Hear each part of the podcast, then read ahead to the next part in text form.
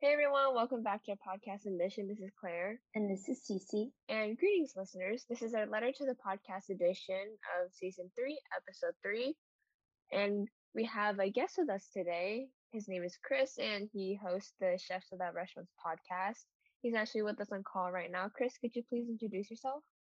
Hi, how are you? My name is Chris Spear, and like you said, I am the host of the Chefs Without Restaurants podcast. And uh, as I in my day job, I work as a personal chef with a business called Perfect Little Bites. So, uh, been in the food world for almost thirty years now.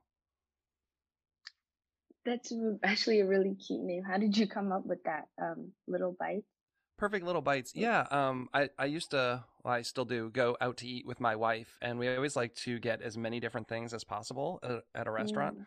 So we would always get different things and then kind of trade bites. And, you know, a perfect little bite has every single component on it. So we always wanted to make sure, you know, you took the fork or spoon and you got every single thing the meat, the vegetable, the sauce. And we would trade, you know, fork or spoon and say, here's your perfect little bite. And I jokingly said, if I ever have a business, that's what I would call it. Joking, not thinking that I would ever actually have a business. Uh, and then it started as a food blog like 15 years ago and that's what I called it. So when I started my business, I'm like, well, I don't know what else to call it, so I'll call it Perfect Little Bites. That's really sweet. I'm sure your wife loved it. Yeah.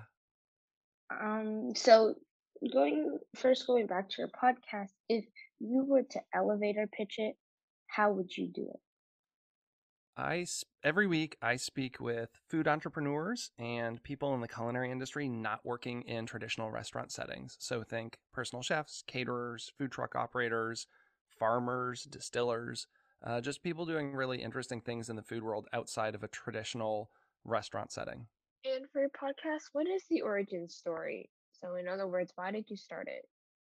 Well, I started it actually. Chefs Without Restaurants was a community that I built uh, three years before I started the podcast. And that's because as a personal chef, everyone was always asking me to tell my story.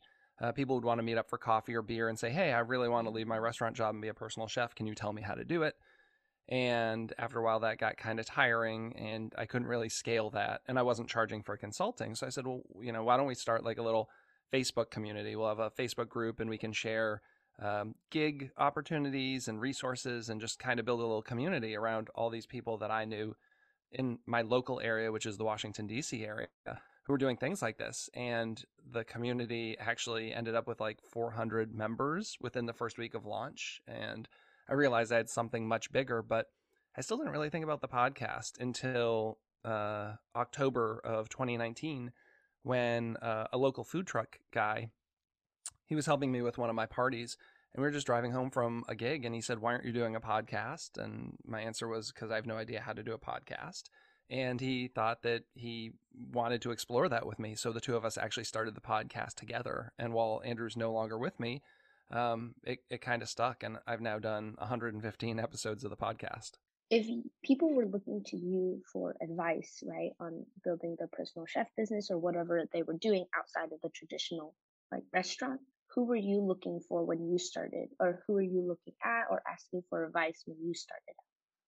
Yeah i mean i was definitely looking at other people who had done it. I think the hard thing is is so many of us are uh, we have restaurant backgrounds. So you know like i went to school to be a chef and i had some administration experience you know like hr stuff hiring firing but you know, when you go out on your own and have no one working with you, uh, marketing is a big part of it. Like, how do I find clients? Um, you know, things like web design, like, oh, I need to have a website. Uh, I don't have a lot of money, so how do I how do I make a website? Like, how how should I best be using social media? So all the stuff other than cooking, and I think that's the biggest challenge in our industry. So many of us are the practitioners, the chefs, if you will, uh, and we don't know how to do any of that stuff. So I just started looking at what other people were doing, although there weren't a lot of people doing it when I started.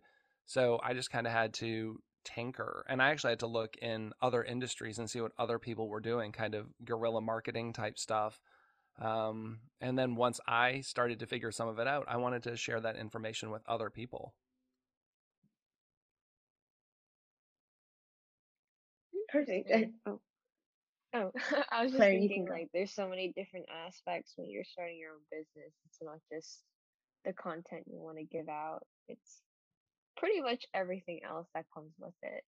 Yeah, and you know, like uh, being a personal chef in someone's home is so different than being a restaurant chef. You know, you really have to be an entertainer. A lot of us got into it because we're artistic and introverted and like the idea of being behind closed doors in a restaurant kitchen. Mhm. But then you realize you go in someone's home where you're like center stage, right? And people want to talk to you. Like you go into every situation having no idea what you're going to get into. There might be dogs running around and cats up on the counter. Are you okay with that? There might be kids in there who are like asking you a million questions or drunk adults asking you a million oh, questions yeah, or true. you know people having weird uncomfortable conversations in front of you in earshot like i do bachelorette parties like i don't know if you've ever been to a bachelorette party but those get pretty crazy and just to kind of like be there cooking holding your composure while there's like balloon penises hanging on the wall you know it's just Oh like um you know every kind of situation is a little different and you know as good a cook or chef as you think you are you also have to be uh, ready to be on stage every day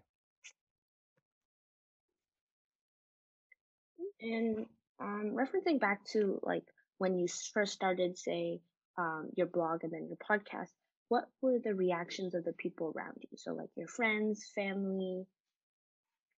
I think people loved. I mean, the blog and the podcast are two different things. You know, the blog is is really easy ish in comparison. You know, I was very comfortable with recipe development and taking food photos, so putting that stuff out, and that was really more customer facing. Like that was uh, to get business. You know, I wanted to show my portfolio, and I was really, you know, just repurposing a lot of stuff that I had created over the years. So you know that was good and i got a lot of great reactions from people who said you know i love the recipes i want you to make this for me.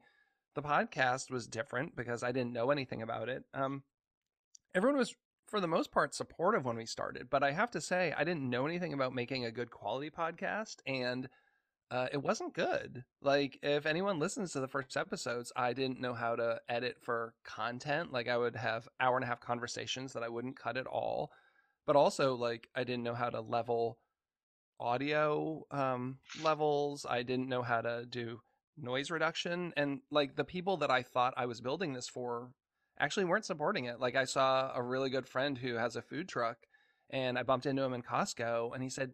You know, I got to be honest. Like, I listened to a couple shows, and it's kind of unlistenable. Uh, so I just don't listen anymore. And that was kind of heartbreaking for me, but I think it was something I needed to hear that like, oh, the the people that I literally thought I was making this for don't like this show. I need to get it together and like figure out how to make a good quality sounding show. It's like good constructive criticism though, even though it's kind of I guess harsh. It's a harsh reality, but it's kind of I feel like a wake up call that De- oh, definitely. I how to do this. yeah, I'd rather have someone tell me that it doesn't sound good. Like the people who are closest to you. Like if the people who are closest to you aren't telling you like how it is, like what about the people who you don't even know? Like they're not even going to give you feedback. Right. They're just going to move on. Like we have so little time. I th- you know, I heard a statistic just this week that the average podcast consumer dedicates about 6 hours max a week to listening. So if you have like an hour plus show and it's not good, they're not going to be listening to you. They're going to move on to something else. All right, absolutely. So, why were you interested in podcasts specifically out of all media? For example, why did you not start a YouTube channel instead? Well, editing video is ridiculously challenging. Um, True. but beside that, I just think the um, passive nature of it is great. You know, I'm someone who, as I was building my first business, I listened to a lot of podcasts while I was on the road. I, you know, I was commuting about an hour each way every day to my job, so I had two hours in the car. And for me, that's I started listening to business podcasts, things around you know marketing, um, you know, just that, that kind of stuff. I was like, oh, this is great. You know, it's like getting a free education while I'm on the road. So I wanted to do the same thing. Like chefs could listen to it even while they're working in the kitchen, like instead of listening to music, like put it on and listen to it for inspiration. It's a good way to digest a lot of information. Like you, for a YouTube video, you have to have it open and watching the screen. Although nobody really wants to watch like a uh, audio podcast, um, though I Mhm. have. So I just like the idea of being able to get a lot of information to people who were maybe also doing other things. I mean, I listen to podcasts while I go for walks, while I'm doing the dishes, while I'm grocery shopping, uh, and I'm hoping that, and I know a lot of my listeners do the same. So going um in terms of like your episodes, what were your preparations like? Is there a routine you stick to every week? Do you write out like what you're gonna say, questions in bullet points, or just like a, like a guide? Yeah, so now I have questions. So I have a master questions list that I use as a Mm. framework for almost everyone. You know, in the beginning, it's definitely give me a little bit about your background as it relates to food, like talk about your upbringing, were you always interested in food? And I give them, you know, 10, maybe 15 minutes at the most to talk about that. Um, and then I have questions that are uh, based around their background. So I do a lot of research into my guests. So, you know, last week it was someone who is a chef who has African heritage and talks a lot about like inequality in the food world. So we really wanted to spend time on, you know, cooking Ghanaian food, you know, and, and she's got a cookbook that just came out last week. So I want to talk about that. So it's very much related to the guest. Um, and then I have like a bunch of, I don't want to call them filler questions, but some questions that everyone I try and get to answer. Like I love um, what your favorite tools are. So I say, you know, like what are some of your favorite culinary resources? You know, uh, YouTube channels, podcasts, cookbooks. Um, it could be like a business book. So I ask them those kind of things because I also want the podcast to be beneficial to people who are looking to start a business and not just a food business. I want to help you if you're looking to start like a, an art store. Like maybe we can teach you some stuff about marketing or customer acquisition, you know, or give you something to think about uh, pricing your product. So I do try to ask those questions. It just depends on how long the show is going. So I always have more questions uh, that I would like to ask than I actually do. So, seeing that you have your main personal chef business, Perfect Little Bites, aside from your podcast, how exactly do you manage your time between those two passions? It's definitely prioritizing. I mean, Perfect Little Bites is paying the bills. Chefs Without Restaurants Mm. generates some income as far as like um, we have a Patreon. We, uh, you know, I have ad sponsors, but it's not enough that I could only do that right now. So, you know, I'm looking at tomorrow. I have a party for ten people, and uh, Saturday I have a party for 22. So, you know, I need today to be focusing on prep for those parties because that's what's going to make me the money to keep me afloat this month. And then just kind of looking at how I allocate my time otherwise. So, you know, the podcast is the next chunk, like actually editing the show and getting it out every week.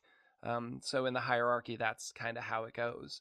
Uh, but, you know, if I want it to be a much bigger thing, I need to spend some time focusing on sponsorship stuff. So, that's probably about 20% of my time. Like right before we hopped on this call i just recorded a uh, pod uh, an ad read for a new sponsor. So today i'm hoping to finish that up because they want to start uh, paying to sponsor the show in november which means by next tuesday's episode i need to have that ready to go. So it's a very uh, very fine balancing act there Do you usually reach out to them, or do they usually reach out to you, the like the sponsors? It's a little of both, to be honest. Um, the sponsors that I want, I feel like I have to reach out to. Mm-hmm. With, with sponsors, the people who reach out to you are very generic. Uh, they might be a bigger name business with more money, but like, do I want, you know, some, I don't know, accounting firm to be the sponsor of my show? Like, that doesn't necessarily make sense. So, one of my new sponsors is a company that um, produces grits. Like, I love grits, it's a product that I use in my cooking this is a, a company that I've literally been buying product from for two years. So I sent them a DM through Instagram. Like they follow me, they share my stuff. And I reached out and said, you know, I don't know if you do ads. I've never seen an ad, especially on a podcast, but like here, would you consider it? And they said, sure, send me info. And I did. And now I'm having them as a sponsor, which it makes much more sense for me to have them as a sponsor on my show than some like random company that people are going to skip the ad. That's true. I feel like when I'm listening to podcasts, um, especially in, um, usually they put the ads in the very beginning, or some podcasts like kind of disperse them throughout the throughout the episode. But I do get put off when it doesn't match with what the um like the podcast is about.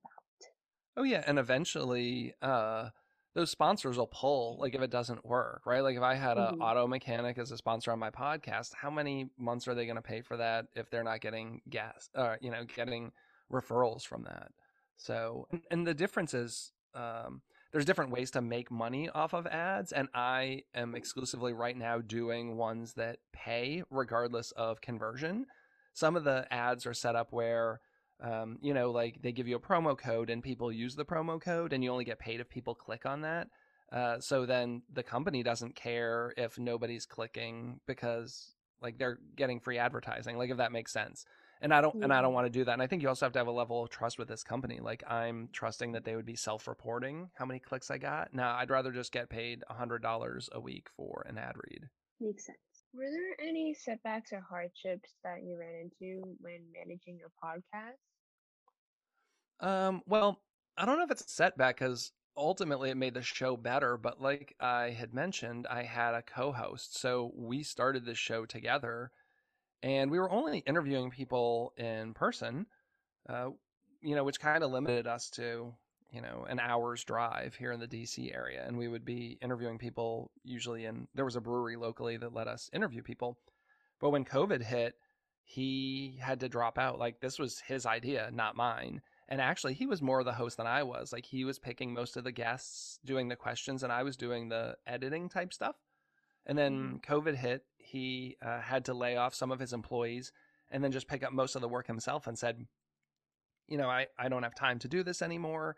Uh, and then with, you know, so many unknowns of COVID, we weren't really comfortable meeting with people uh, and interviewing in person. But I decided, you know, I really wanted to continue this. And my personal chef business, I like dropped off. I had no business uh, in March and April of 2020. So I just kind of decided, okay, I'm going to do this myself and I'm going to do it virtually. But, you know, at the time that seemed like a setback. Like I didn't know how to use Zoom. I had no idea what a portable, you know, at home studio looked like. Uh, but I also didn't really know what direction I wanted to take the show in. So I had to kind of switch my focus. Now, mind you, I never took a week off. So I just like rolled with it and adapted. I had some shows that we had already recorded together and I went with those. And then I just started lining up guests. And there were there were a lot of technical issues using Zoom when I first started. Um, but I overcame that and now I love the show. I'm super happy that I'm doing it by myself. I don't want to co-host. I love doing Zoom because I can talk to people all over the world and this is to be how I continue my show. But at the time, it was really a big decision like am I to do this thing by myself or not? And uh, you just mentioned like all the interviewing in the brewery, and for us, like especially Claire and I, we don't usually interview. Well, we interview through Zoom, but we don't do our episodes out in the open, right? And how's that different from interviewing in person, especially in a live setting, versus interview uh interviewing over Zoom? Yeah, um, I think controlling the actual sound is really hard in an open setting. What I'll say is uh, the brewery wasn't great. Like we're in this big concrete room where there's a lot of echoey surfaces. Again, I didn't Mhm. know anything about podcasting, and and the more I read about it, is like you know I'm in my office at home right now where I have carpet and I've put these you know like foam things on the walls and the ceiling to kind of soften the sound. So I think you actually get a better, cleaner sound. Also, you don't get the pick up from uh, someone else's mic. You know, it's hard when I'm sitting across the table from you and I speak. Uh, there's a tendency for your microphone to pick that up and you get some echo. So that gets so hard to edit uh, in post production. Um, but I, I feel like you sometimes have better rapport in front of people. Like you can see them, uh, see reactions. Uh, you and I talked the other day about like Zoom sometimes does this weird thing where uh, if two people are talking at once, it, it Yeah. cuts one off. So it sometimes makes the interview a little more rigid with more pause time. Uh, and you don't have that natural like riffing off each other. So I find that I have to be more deliberate, speak a little slower, and give my guest time to stop before I start again. But all in all, I really do prefer doing it over Zoom via uh, as opposed to in person. It is much easier, and you can just do it from the comfort of your own home as well. No need to drive all the way to see people. Oh yeah, Just we had like some we had some snowy days where I threw all my stuff in the car and drove like an hour to Baltimore. You know, and it's a whole oh. day, Oh. it's a whole- it's a whole day thing. You know, like if I'm driving an hour each way plus the time to like get all the stuff in and out and set up. Like right now, you're on the West Coast, I'm on the East Coast. Like I'm in, you know, sweatpants and a hoodie, and this is going to take us just the time that it takes to record without commute time and setup time and all that. It's so much more convenient. Mm-hmm. And the people that you can interview, that also expands so much more because you can people all over the world. Oh yeah, I would have started to run out of guests. I mean, there's a large enough pool of people, you know, Mm-hmm. in this area, but to be able to reach out to people that I absolutely love, like my dream guests, are not here in this area. I mean, I've talked to people in London, I've talked to people in France and Canada and California and all over, you know, which is so cool that I wouldn't have had the opportunity. I mean, some podcasters drive around. There's a guy I know and he drives all over the country. Like, I need to start getting paid some real some real money to do this thing full time if I'm going to get in my car and drive around and do it. Uh, and maybe someday that'll be a part of it, but right now it just it doesn't make sense on any level. Mm-hmm. So for Mhm. other forms of media for your podcast, such as graphics, marketing material, press, etc., how do you create them? Uh, I love using Canva. Do you know about the website Canva? Yeah. Absolutely. Canva. Yeah, yeah. Canva is amazing. So I have pretty much the same uh workflow every week. So I'm in Canva and I, you know, there's a square kind of Instagram uh template that I like to use, Mhm. you know, where I can drop the headshot of my guest in with all that stuff. I've kind of developed what I like my brand colors. So now I can pretty much breeze through in under 10 minutes getting kind of those assets pulled together. Um, I was doing like the audiograms for a while. That hadn't really done much for me, and that took more work. There's another website, and I can't think of the name, where you can actually upload video in and the audio. Um, but interesting stuff. I saw yesterday that Instagram is now opening up the link in stories to everyone, not just people over 10,000 Oh. followers. Yeah they're rolling it out yeah so that is a game changer so that will maybe make me rethink the whole audiogram thing because now if i can put it in instagram stories with a link to the episode i think that's going to be beneficial.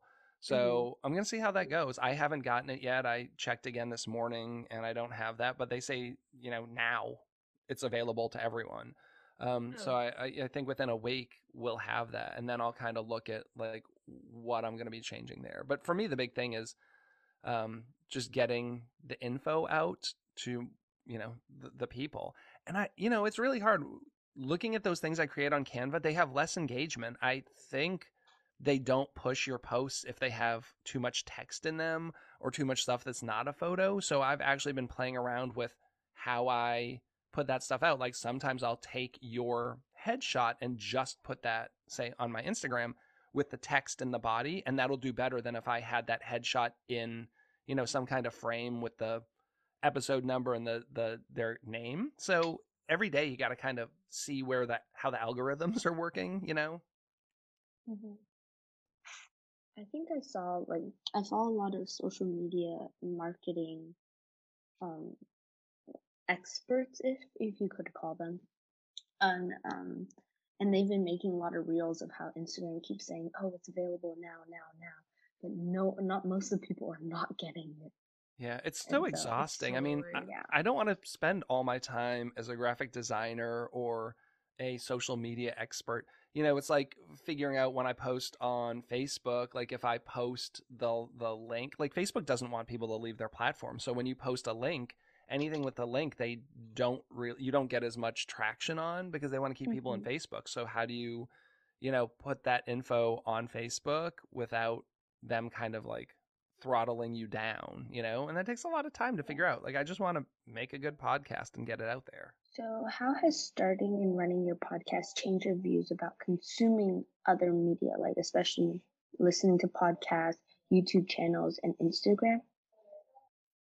Well, I've been, uh, I think, consuming a wider variety of things just to kind of help me with my style. But overall, I think I've been listening to less, if that makes sense. So, you know, I probably, I also don't have as long a commute anymore as I used to.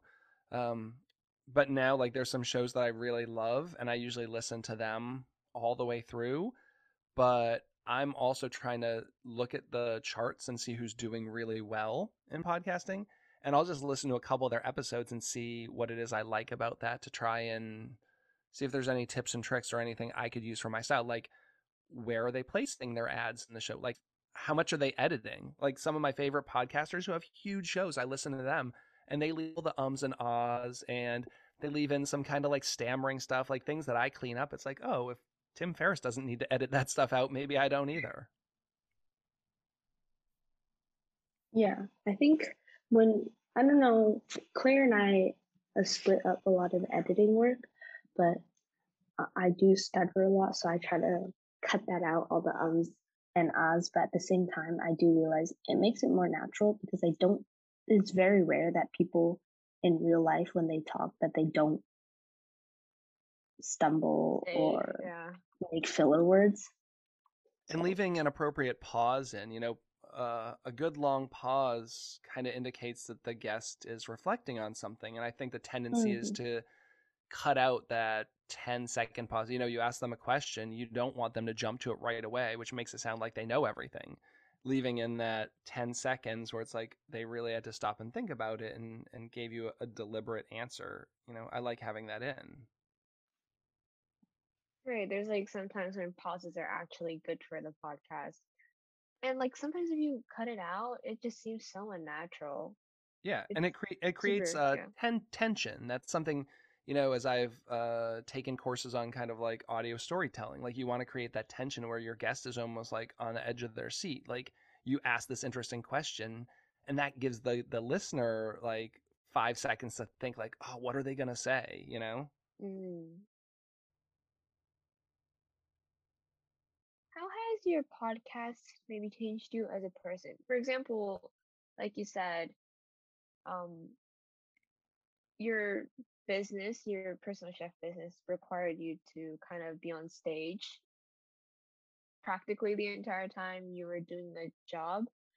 So for your podcast, for example, connecting with people outside your normal social circle, how has that changed you, if at all?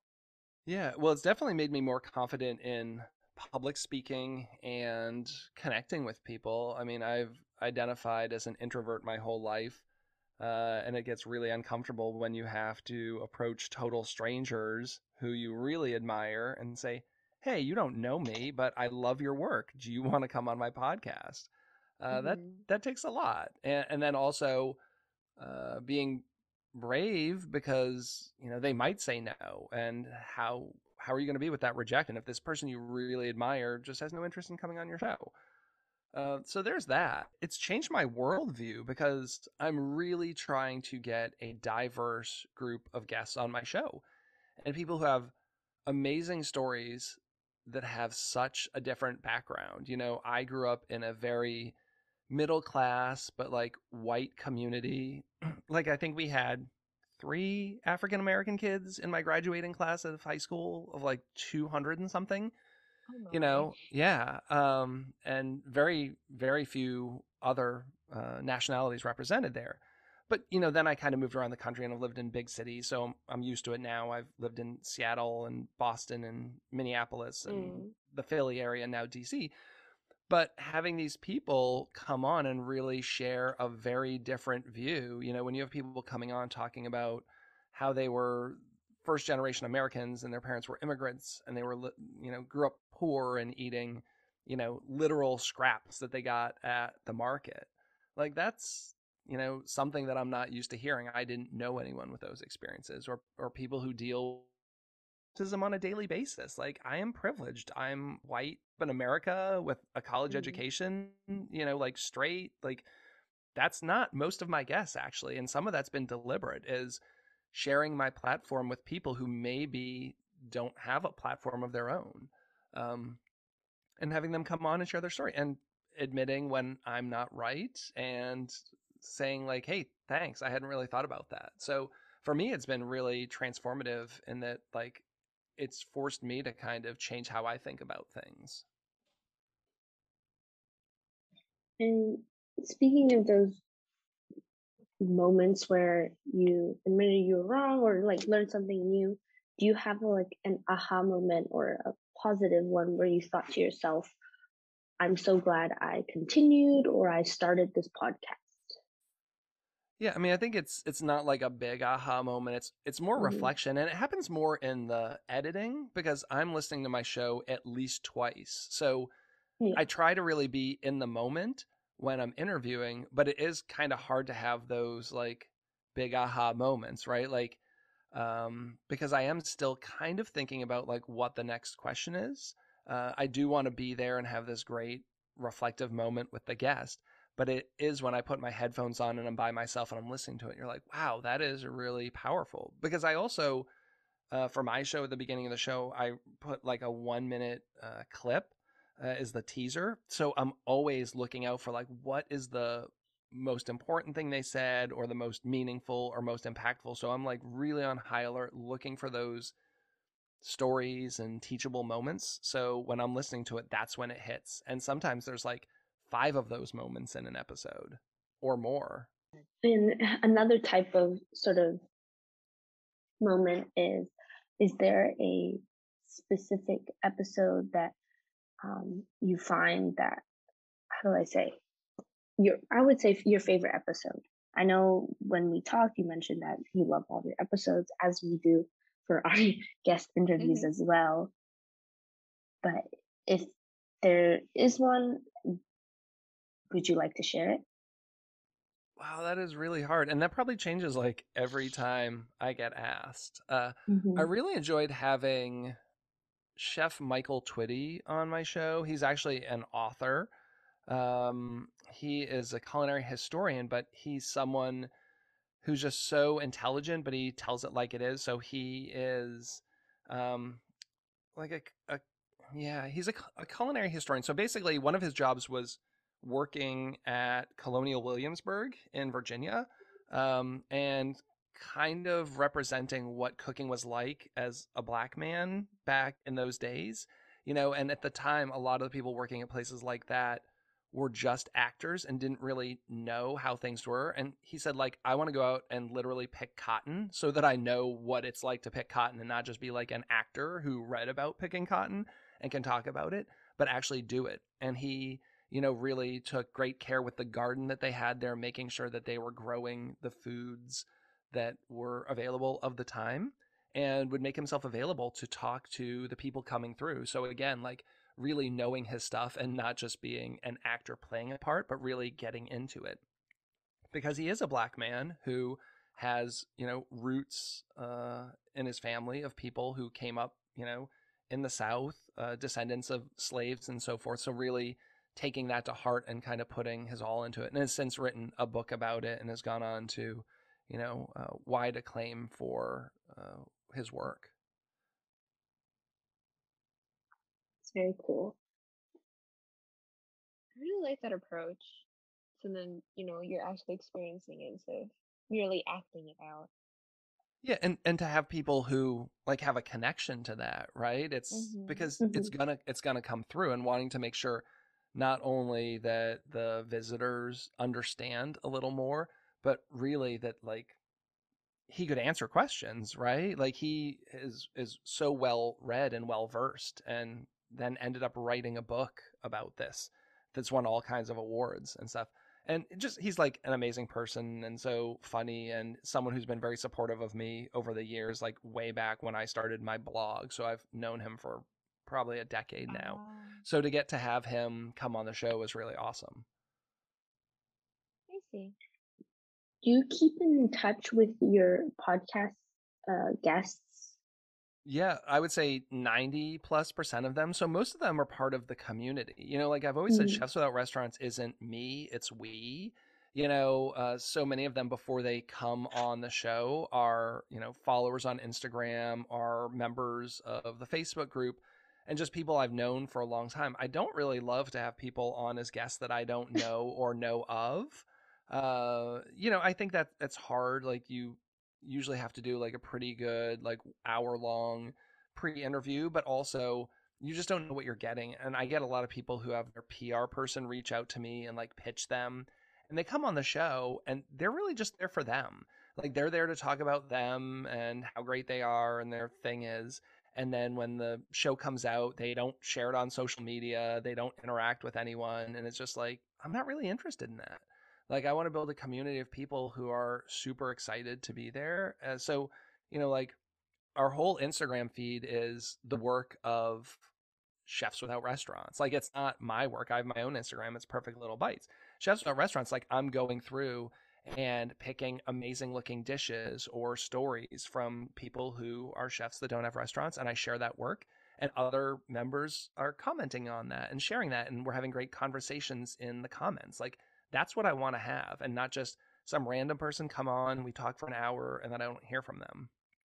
I mean, I've had those, but that is very rare. There are very few people who I don't keep in contact with. Uh, some of them I talk to on a daily basis. Some of them are part of my inner circle now where I send them interviews ahead of time, especially if I'm not sure. Like I'll do an, an interview that I don't think is great. And after I'm done editing it, I'll just like DM them a link and say, you know, like, can you listen to this and tell me what you think? And they'll tell me, yeah, it's no, I think it's great, or like, no, uh, I don't think you should air this. And it's nice to have a inner circle of people like that. Hmm. So, just to wrap this up, what is one lesson or takeaway you've learned from creating and running your podcast? Hmm. Uh, for me, it's that storytelling is key to this. Uh, it's key to what I want to do. As much as I wanted to make an informational podcast, that's not what really resonated with my listeners. So it was learning how to be a better storyteller and uh, that I think that's what makes a successful podcast. Every podcast that I listen to and enjoy, the host is a good storyteller. He they know how to move the the conversation along, and you know it's it's entertaining so much so that sometimes I'd listen to the same episode a couple times. Uh, so I guess that's you know one of my big takeaways. And for well, I guess that counted as takeaway, but do you have any advice Hmm. for people who, not those looking to start a podcast, but those who already started one or maybe in their beginning to mid stretch? Yeah, I'd say learn learn how to edit your show, like from both a content, so that would be the storytelling, but from a content standpoint and a quality. Like there's so many great tools out there just to make it sound better. Like I use a website called Auphonic. Like if you don't know how to edit through Audacity or anything, you can take your file and upload it to this website and there's all kinds of presets on there like noise reduction and audio leveling and just run it through there. It takes about 5 minutes and then you download it and your show actually sounds so much better. Now, they have different free plans and paid plans. So it depends on how much you've budgeted if you have a budget for this. Uh, but it's totally worth it. So if you don't want to spend hours and hours like editing everything, now you'll still have to do a content edit to make mm-hmm. the episode shorter and take out some words. But from a standpoint of like it sounds cleaner, that's like one big thing. But for me, editing, because if you don't have a podcast that sounds good, people aren't going to listen to it. Mm-hmm. Quality matters. Yeah, so quality much. totally. With all the content out there, I mean, we are inundated. This is not the 80s with a TV station, you know, a TV with like 12 channels. Yeah.